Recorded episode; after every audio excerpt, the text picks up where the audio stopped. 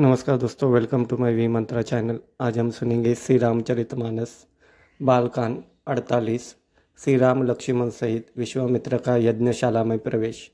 चलिए सुनते हैं। चलकर सीता जी के स्वयंवर को देखना चाहिए। देखे ईश्वर इसका, किसको बढ़ाई देते हैं। लक्ष्मण जी ने कहा, हे नाथ, जिस पर आपकी कृपा होगी, वही बढ़ाई का पात्र होगा। धनुष्य तोड़ने का श्रेय उसी को प्राप्त होगा।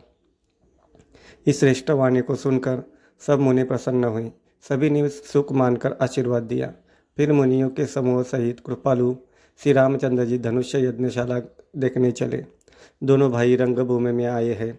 ऐसे ही खबर जब सब नगर नक, नगर निवासियों ने पाई तब बालक जवान बूढ़े स्त्री पुरुष सभी घर और कामकाज को भूलकर चल दिए। जब जनक जी ने देखा कि बड़ी भीड़ हो गई है तब उन्होंने सब विश्वास पात्र सेवकों को बुला लिया। और कहा तुम लोग तुरंत अब सब लोगों के पास जाओ और सब किसी को यथा योग्य आसन दो। उन सेवकों ने कोमल और नम्र वचन कहकर उत्तम, मध्यम, निच और लघु सभी श्रेणी के स्त्री पुरुषों को अपने अपने योग्य स्थान पर बैठाया। उसी समय राजकुमार राम और लक्ष्मण वहाँ आए।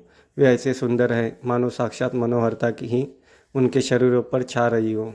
सुंदर, सावला और गोरा उनका शरीर है। वे गुणों के समुद्र और चतुर और उत्तम वीर हैं।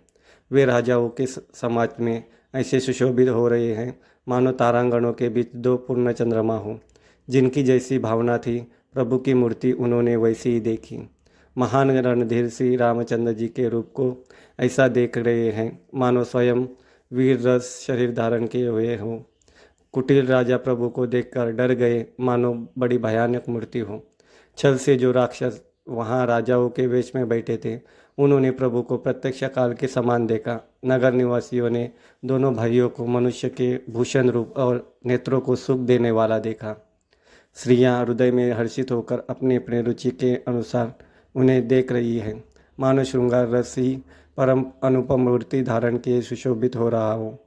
विद्वानों को प्रभु विराट रूप में दिखाई दिए, जिसके बहुत से मुख, हाथ, पैर, नेत्र और सिर है। जनक जी ने सजाती यह प्रभु को किस तरह, कैसे प्रिय रूप में देख रहे हैं, जैसे सगे सजन प्रिय लगते हैं।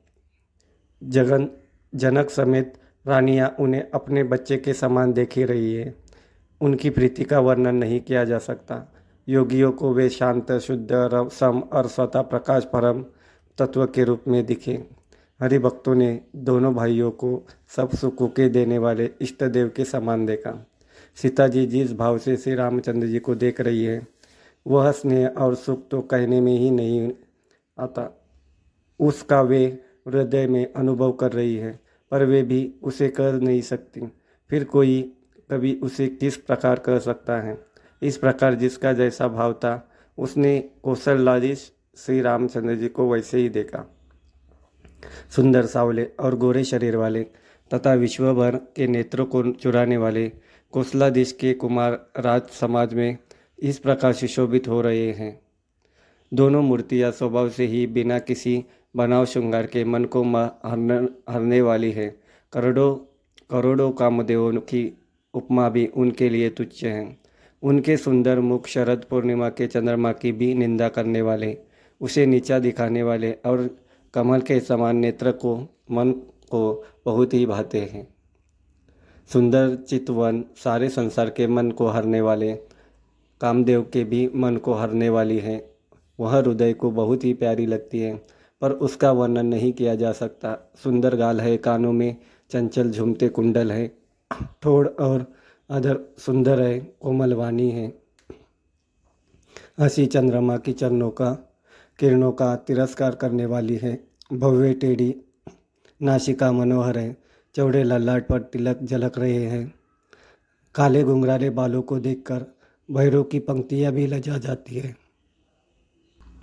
पीली चौकोनी टोपियों, सिरों पर सुशोभित है, जिनके बीच बीच में फूलों की कलियाँ बनाई हुई है।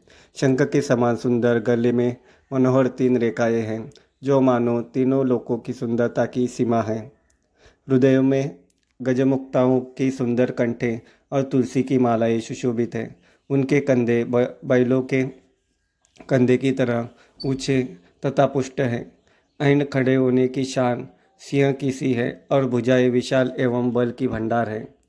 कमर में तरकस और पीताम्बर बांधे हैं। हाथों में बाण और बाएँ सुंदर कंधों पर धनुष्य तथा पीले यज्ञोपवित सुशोभित है।